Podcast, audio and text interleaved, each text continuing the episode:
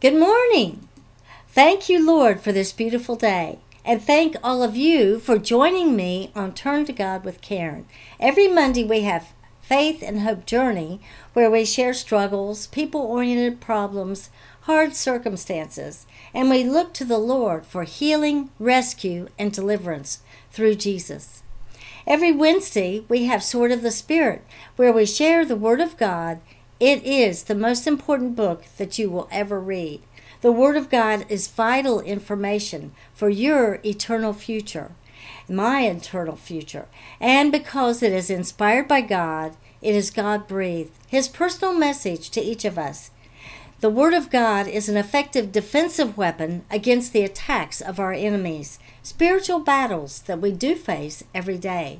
And the Word of God is where we learn about the Lord Jesus Christ and our way to salvation. Well, today's topic is peace within. What does that term mean to you? Do you know where your peace comes from? Let's take a look at the Bible and see what it says about peace. Quickly, we learn that Jesus Christ is the source of our peace, not ourselves. In Jesus, we are a new creation. Second Corinthians five seventeen in the New Living Translation puts it this way. This means that anyone who belongs to Christ has become a new person. The old life is gone. A new life has begun. It's a process. He makes a believer whole, complete, and more and more we become like Jesus. The Apostle Paul explains it this way, Philippians one six, and I am certain that God, who began the good work within you, will continue His work until it is finally finished on the day when Jesus Christ returns. I look forward to that day, don't you? And in Paul's final greetings to the Thessalonians, First Thessalonians five, verses twenty-three through twenty-four, now may the God of peace make you holy in every way, and may your whole spirit and soul and body be kept blameless until our Lord Jesus Christ comes again. God will make this happen, for he, he who calls you is faithful. Do you know that you are not that you are not the source of your peace? And the world is telling you, you know, you're your own self, your confidence, your peace. Only the Lord Jesus Christ brings true inner peace because He is the Prince of Peace, as told to us in Isaiah nine six, as part of the prophecy of the coming of Jesus, the Messiah. And you've probably recently heard this. Isaiah nine six, for a child is born to us, a son is given to us. The government will rest on His shoulders, and He will be called Wonderful Counselor, Mighty God, Everlast, Everlasting Father, and Prince of Peace. In fact, He is the God of all peace, and here the Apostle Paul speaks in Rome about that. Romans fifteen thirteen. I pray that God, the source of hope, will fill you completely with joy and peace because you trust in Him. Then you will overflow with confident hope through the power of the Holy Spirit.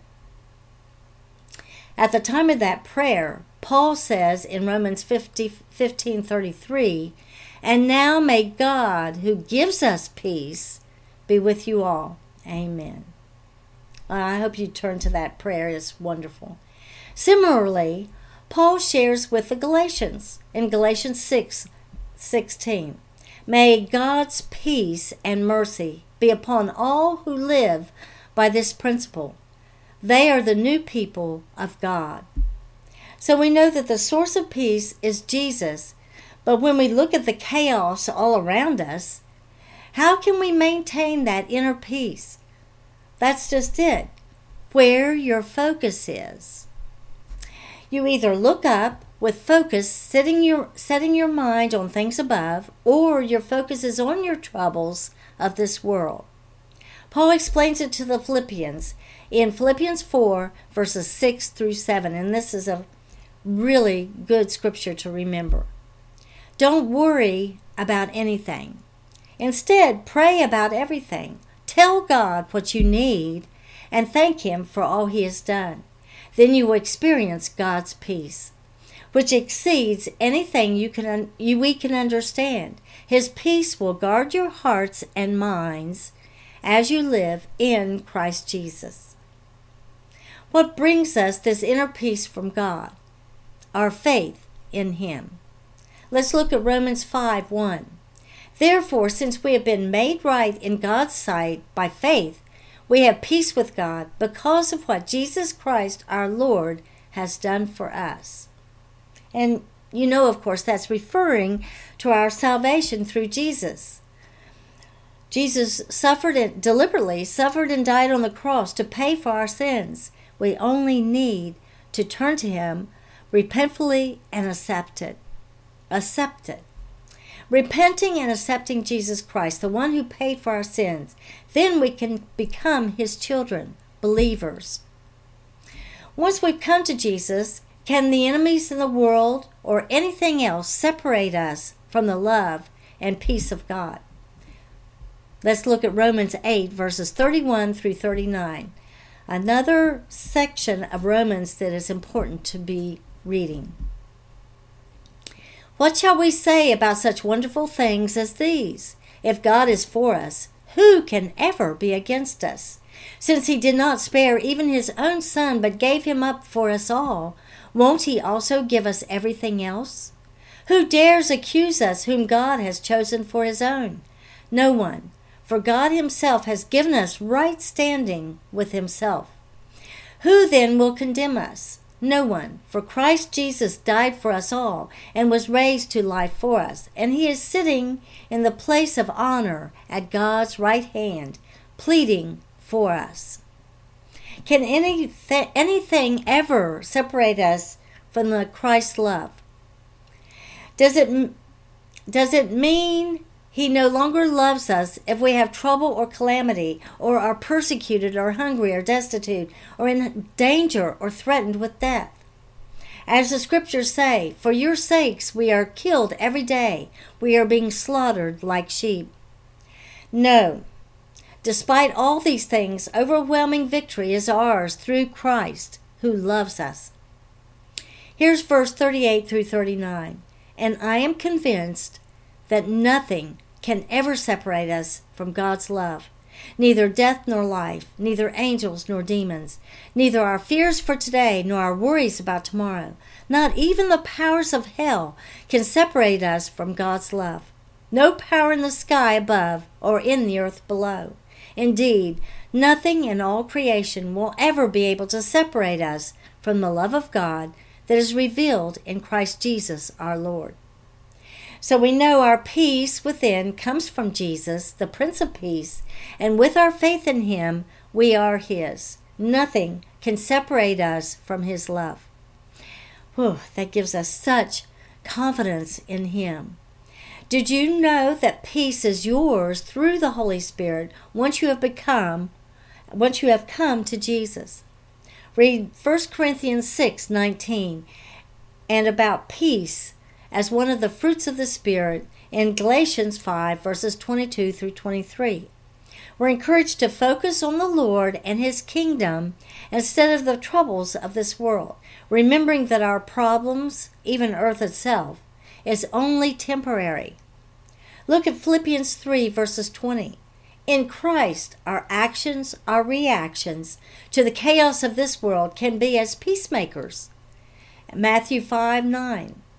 God blesses those who work for peace, for they will be called the children of God. And we're enabled to do that when we focus on the Lord and we know that this situation, this problem, this trouble is only temporary. We can be a peacemaker. And I want to be blessed as a child of God, don't you? This is wonderful incentive to be a peacemaker whenever possible.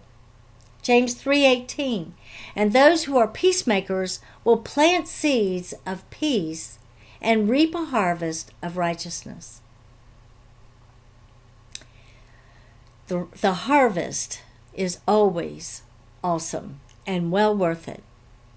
What encouragement! Not only can we have peace within from Jesus, But by sharing this peace, we can enjoy blessings and reap a harvest.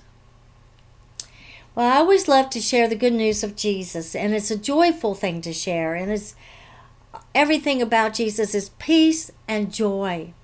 Until each of us comes to the Lord with a humble, contrite heart and confess our sins, confess Jesus, then we will remain on the losing side where there is no lasting peace or contentment or joy.